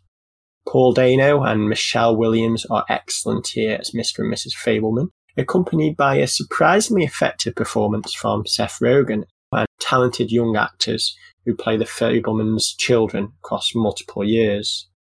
Once again, Spielberg's sentimental approach takes main stage here, though for me it managed to hit all the right notes with a multitude of moving scenes that could well reduce sensitive viewers to tears. There was one key scene where the young Sammy Fabelman shows a home video to his mother that left me fighting back the tears, such is the power of Spielberg's fine-tuned storytelling. Even when he resorts to cliched stories involving young loves and bullies at high school, he manages to delight balancing his playful side with the serious in a way that often leaves you blindsided. This is, at its heart, a coming-of-age tale, but it has a universality in its depiction of family life as a young child. It refuses to shy away from the traumatic events that can shape a child's future life, whilst also reveling in the joyous memories that will inevitably last a lifetime. Now, the icing on the cake for me here is a wonderful finale that will undoubtedly leave cinephiles with a huge smile on the face. I don't think you have to love films as much as I do to get the most out of The Fabelmans, but those familiar with Spielberg's back catalogue and the American classics that it lovingly references are likely to get a huge kick out of some of the surprises along the way in this brilliant film. The Fabelmans was a film that I was a little bit cautious about. I think I might have mentioned it in the Hype podcast as one of those films that was getting talked up towards the end of twenty twenty-two, where I was saying, you know, I don't really mind whether I see it in the cinema or whether I see it at home afterwards. And I ended up seeing it in the cinema, and it was a jam-packed cinema screening. They actually managed to oversell the tickets, which was uh, quite interesting. They uh, paused the film during the trailers. We had to inspect our tickets to try and work out what was going on and why there weren't enough seats in there. And one of the tickets had the wrong date on it, but I'm going off on a tangent here. And interesting seeing it in a group setting, because obviously you get the reactions of the people around you to everything going on. Probably the key thing for me, while I'd say, would be a top twenty film of the year for me rather than a top five of the year film for me, is the film has got three sections in there, and I found each section a little bit less magical than the first. I mean, the first section of the film is absolutely magical. You have him as a preteen kid going to see the greatest show on earth for the first time and absolutely falling in love with it, and everything that he's wanting is to recreate this special effects driven scene with the uh, train crash and everything. That part of the film for me was absolutely magical. The second part of it, where you see him as a teenager creating his own films, was slightly less magical, but I really also liked the insight that we got into the amateur filmmaking process, the way he's directing all the actors, and sort of who's got this actor there who's so invested in the role that he's going off and doing all this other stuff once the tape's actually finished. I thought that part of it was definitely very interesting. And it was just the third act for me that was a little bit on the weak side. You have a little bit, he's a little bit older, he's still in high school, and he's encountering school bullies at a new school, and that for me felt quite formulaic. As Tom did mention, the film does kept off with an amazing finale with a great cameo in there, which I don't want to spoil for anyone because, for whatever reason, I managed to go into the film unaware of the cameo. So that, that was just brilliant. Absolutely loved the cameo, loved the final shot of the film. Like Tom said, Paul Dano, Dano, I don't know how to pronounce his name, absolutely fantastic. Definitely the biggest Oscar snub of the year. He didn't get a nomination for the film. I thought he was incredible in it. And yeah, I, I would highly recommend the film overall. It's definitely one of Spielberg's best films by money. It's just probably not quite as magical at the start of the film as it was for me by the end of the film. That was actually my exact experience too, that the film did feel less magical as it progressed, except for that ending, which is amazing. I mean, that is the best scene in the entire film. And yes, that, that cameo, absolutely wonderful. I also agree that uh, Paul Dano was fantastic in it. I actually thought it was better than Hirsch, who got their Academy Award nominations.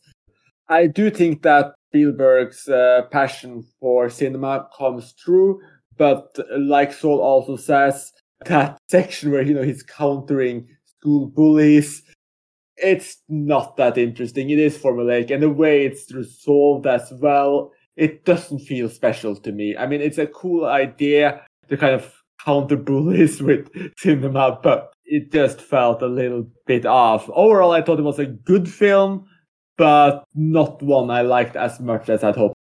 I'm glad that you both enjoyed the ending as much as me. I, I thought it was incredible and very well done. And if there's any listeners who grew up watching Spielberg films as much as I did, I, I mean, Indiana Jones and the Last Crusade was a, a very important film in igniting my passion for cinema, then I'm sure you're going to have a lot of fun with this.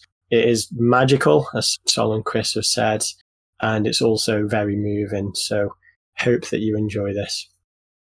What about you, Sol? Which film are you giving the gold medal to as best film of twenty twenty-two? I will try to be as brief about my number one of the year, because it's a film that really needs no introduction and which we have actually already done a complete podcast on. What I will say, though, is that at this point last year, my opinion of the film was amazing and an all-time favourite, but incredibly overrated. My opinion has since changed. After three viewings, I think I can safely say that I love the film even more. I think the Sound and Sight voters who placed it on their all-time top ten were onto something. And as it stands, I think the film is actually slightly underrated. The movie that I'm, of course, talking about is Everything, Everywhere, All at Once, the greatest film ever made about how confusing doing your taxes can be, while also an amazing look at family. And like I said, I'll make it brief because we've already discussed this one in the past. Maybe though we'll go to Tom first, because he actually wasn't with us on the podcast when we were all raving about how great the film was and how overrated it might be, even if it was great. Yeah, I missed out on that podcast episode, and I confess that I haven't actually listened to it yet, so I need to remedy that to find out a bit more about what everyone thought about it. And for me, this is a film where the hype train kind of did it an injustice. I mean, sure, it's a fun and entertaining film. Um, don't get me wrong, I did enjoy it, but I honestly struggle to understand the huge praise behind it. it. To me, it feels like a kind of comedy rehash of a popular sci-fi action film from nearly twenty-five years ago. And it do, does have a few new ideas, but it, its central themes have just been repackaged. I'm not sure whether I'll revisit it anytime soon, but I can't imagine all the humour stands up on repeat viewings. I'm sure Sol will disagree, but maybe in ten years or so I'll revisit it and reappraise it, but it didn't quite live up to the hype. That's exactly what Saul said in the podcast when he was more lukewarm on it, and then with repeat viewings it just kept climbing up to the point that it's now his favorite, so maybe you will change your mind as well. Like you, Tom, I'm not sure if the humor itself will stand up to me in a rewatch, but it could. I thought it was a great film. It's really creative. The comedy is a little bit juvenile at parts, especially with some of the dildo jokes, but it was a really crazy ride, a very inventive film, and it deserves a lot of the accolades it got. Yeah, look, I, I do sympathise with what Chris says about the humour being juvenile, and I do wish that some was a little bit less juvenile. You know, the dildo nunchucks and sticking things up people's rear ends. And overall, the humour did work for me. I've seen the film three times. I almost watched it a fourth time before the podcast, but I thought, well, no, it's actually fresh enough in my memory that I don't need to for any points that come up. But I do intend to actually watch it another time this year. The film's actually already in my top fifty of all time, so it's just a question of whether it's going to continue to go up from there. And I did actually make the exact same comparison that Tom did in the podcast about saying it's basically The Matrix as a comedy remake, but there's oh, so much more to it, and all the emotions there are so real. The last time I was watching it, I had tears running down my face, and even I hate watching trailers, but sometimes you have to. I've been going to the cinema lately. There's been trailers for Joyride, the latest comedy with Stephanie Sue in there. Every time a scene with her pops up or whatever, I get tears in my eyes because it just reminds me of those more emotional scenes from Everything, Everywhere, All at Once. And even I watched um, The Goonies for the first time uh, just a couple of months ago, and just seeing the dad from Everything, Everywhere, All at Once in there as a child then, just bringing back memories. Yeah, I just I, I really want to go and watch it a fourth time, but I want to give myself a little bit of distance first, so... I don't know, maybe it is a bit of an overrated film, but yeah, for me, it's actually already fallen out of the top seventy in Letterboxd. I think it's like number seventy-four or something. By the time we release this episode, it'll probably be out of the top one hundred. So I guess I kind of the point of view where it's interesting. I was thinking it was overrated. I'm now wondering, even seven Oscars later, whether it is slightly underrated. But enough rambling on about the films. I have got a whole podcast on that. Uh, what about you, Chris? What is your divisive number one of the year? The divisive, or shall we say, one against all. Again, it would have been nice to have Mathieu here, who's slightly more aligned with my uh, art house preferences. He is sorely missed. But uh, yeah, my number one of the year is Unruh slash Unrest by Cyril Sabrin. And it's probably not the film anyone expected to see about anarchism in twenty twenty-two. But anarchism is order, symbolized by the famous A O uh, logo, if you will, has uh, long been one of the slogans of anarchism. And the film really does a lot to essentially embody uh, this spirit. Uh, the film could have been a biography of one of the key anarchist theorists, Pyotr Kropotkin, as we follow him back when he was a cartographer into a Swiss watchmaking village, which is where we are informed by the opening text his anarchist commitment took shape.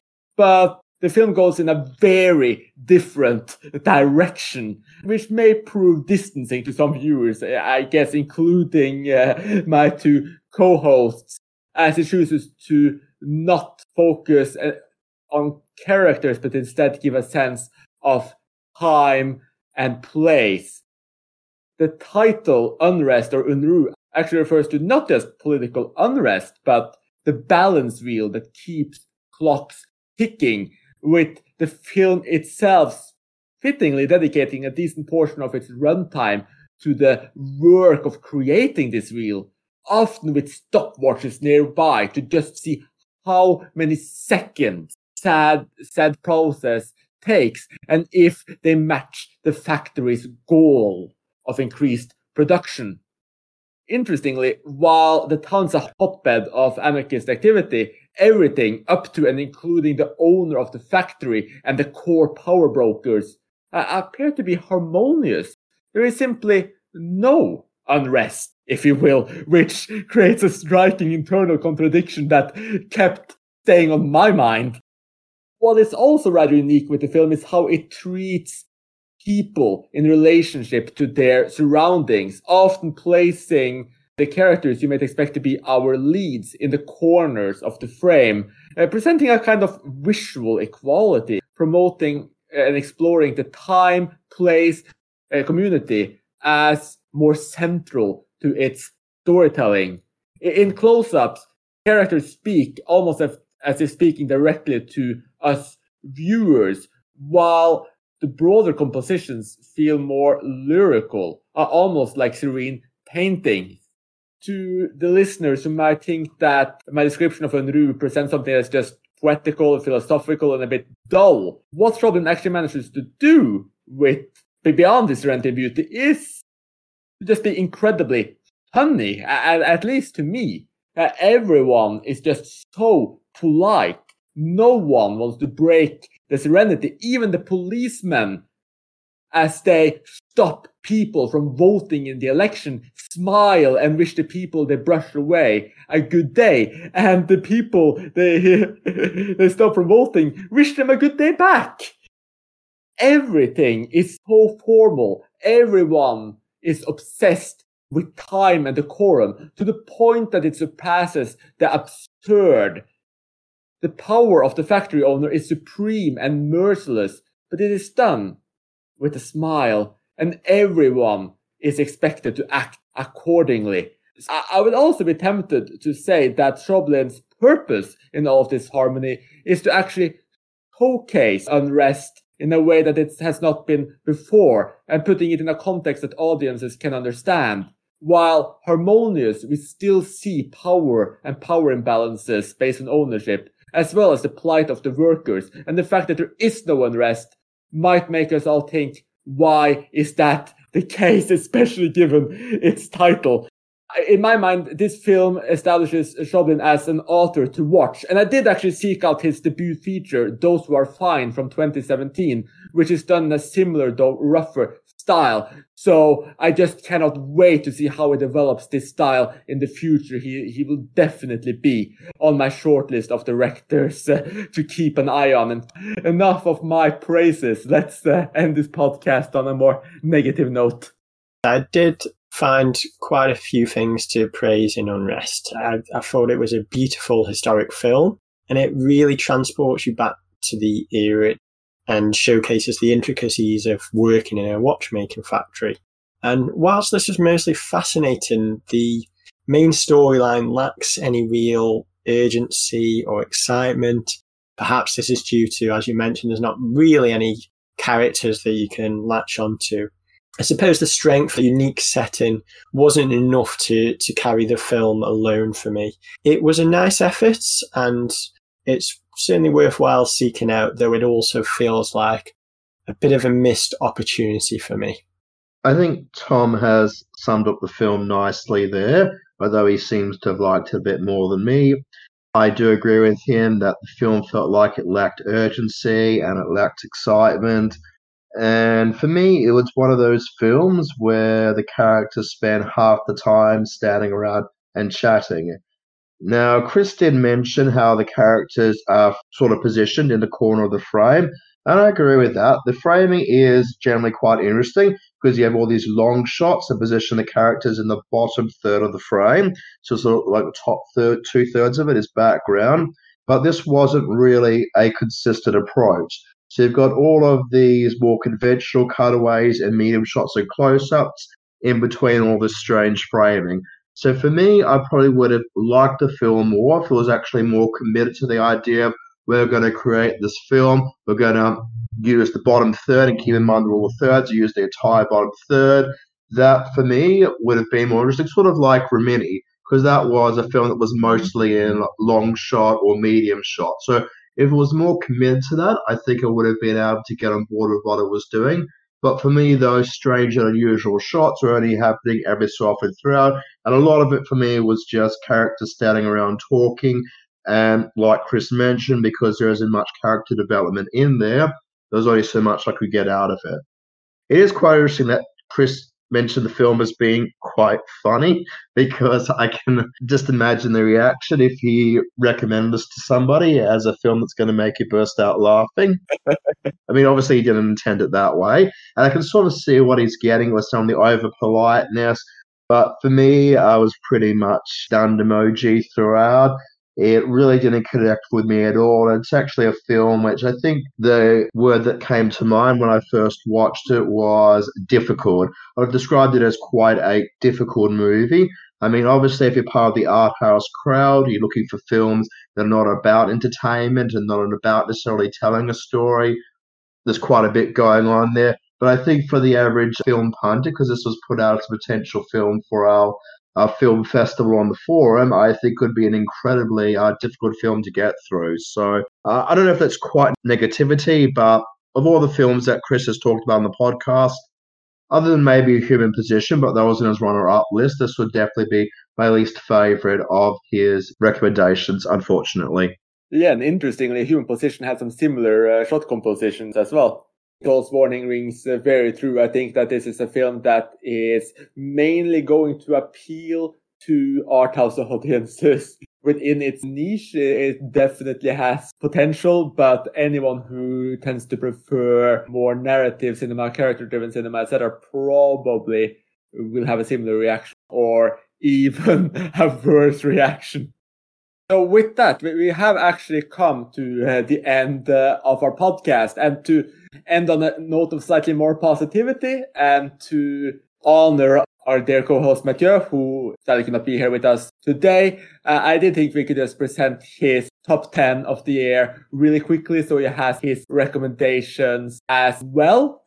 He has some huge films on his top ten that we sadly did not get around to discussing. I mean, his number one was Jordan Peele's Nope. And then he continued with The Banshees of Inisherin. I mean, those two films were huge in twenty twenty-two. And sadly, because of his absence, we could not sink our teeth into them. Then he has French drama Passengers of the Night, which reminded me a little bit of Romare.